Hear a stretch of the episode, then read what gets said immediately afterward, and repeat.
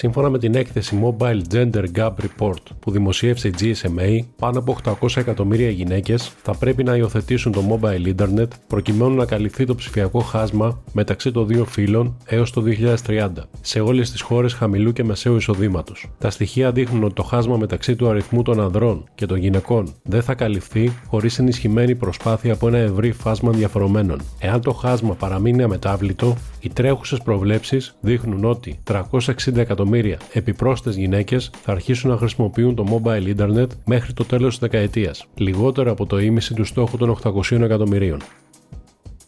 Το 2022, 9,4 εκατομμύρια άνθρωποι στην Ευρωπαϊκή Ένωση εργάζονταν ως ειδικοί στο ICT, αντιπροσωπεύοντας το 4,6% του συνολικού εργατικού δυναμικού. Σύμφωνα με στοιχεία της Eurostat, το μερίδιο των ειδικών στην πληροφορική αυξάνεται την τελευταία δεκαετία, παρουσιάζοντας άνοδο 1,4 ποσοστιαίων μονάδων από το 2012.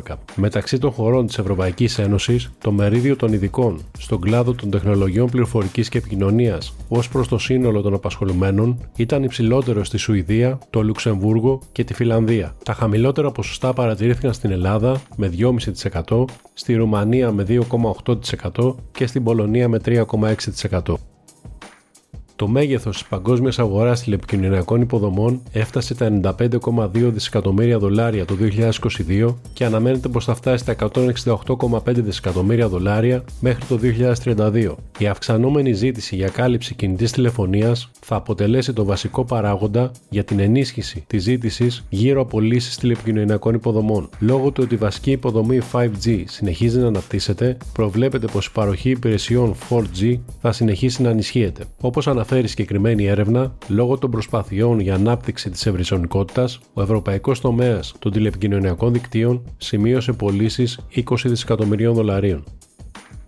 Οι Ηνωμένες Πολιτείες και η Ευρωπαϊκή Ένωση δεσμεύτηκαν να συνεργαστούν για να αντιμετωπίσουν τις εμπορικές πρακτικές της Κίνας και την παραπληροφόρηση. Οι δύο εταίροι, κατά τη διάρκεια του Συμβουλίου Εμπορίου και Τεχνολογίας Ευρωπαϊκής Ένωσης Ηνωμένων Πολιτειών, προσπάθησαν να βρουν κοινά σημεία ενδιαφέροντος όπως η τεχνητή νοημοσύνη και το μελλοντικό εμπόριο πράσινων αγαθών. Όσον αφορά στα δίκτυα, αναφέρεται πως η Ευρωπαϊκή Ένωση και η ΕΠΑ έχουν επιταχύνει τη συνεργασία για την ανάπτυξη κοινού οράματος και οδικού χάρτη για την έρευνα και την ανάπτυξη συστημάτων ασύρματη επικοινωνίας 6G. Η Ευρωπαϊκή Ένωση σχεδιάζει να συμμετάσχει σε μια διεθνή συνάντηση υψηλού επίπεδου για το 6G που θα διοργανωθεί από τις ΗΠΑ μέσα στη φετινή χρονιά.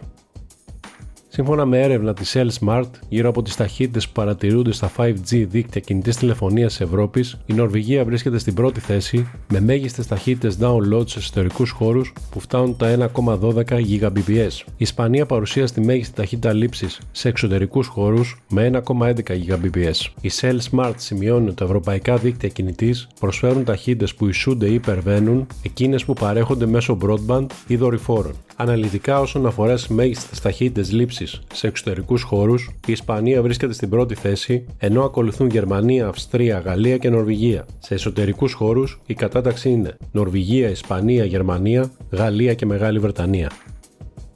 Η Αμερικανική National Telecommunications and Information Administration ανακοίνωσε ότι υπέβαλε απαντήσεις στη δημόσια διαβούλευση της Ευρωπαϊκής Επιτροπής για το μέλλον του τομέα των ηλεκτρονικών επικοινωνιών και την υποδομή του. Η ΕΝΤΙΑ υποστηρίζει ότι υπάρχουν σημαντικοί κίνδυνοι που συνδέονται με το προτινόμενο καθεστώς άμεσων πληρωμών από παρόχους περιεχομένου και εφαρμογών προς τα τηλεπικοινωνιακά δίκτυα, ειδικά χωρίς εκτελεστές υποχρεώσεις σε σχέση με τον τρόπο κατά τον οποίο δαπανώνται αυτές οι πληρωμές. Την ίδια στιγμή, η Ολλανδική κυβέρνηση κυβέρνηση εντείνει την κριτική της για το Fair Share, λέγοντας ότι ο ισχυρισμός σύμφωνα με τον οποίο η ανεξέλεγκτη κίνηση δεδομένων έχει αυξήσει τα κόστη των τηλεπικοινωνιακών υποδομών δεν βασίζεται στην πραγματικότητα. Σύμφωνα με την κυβέρνηση της Ολλανδίας, θα ήταν προτιμότερο να υπάρχει μια εργαλειοθήκη με διαφορετικά μέσα που θα στοχεύουν συγκεκριμένα θέματα σε διαφορετικές χώρες.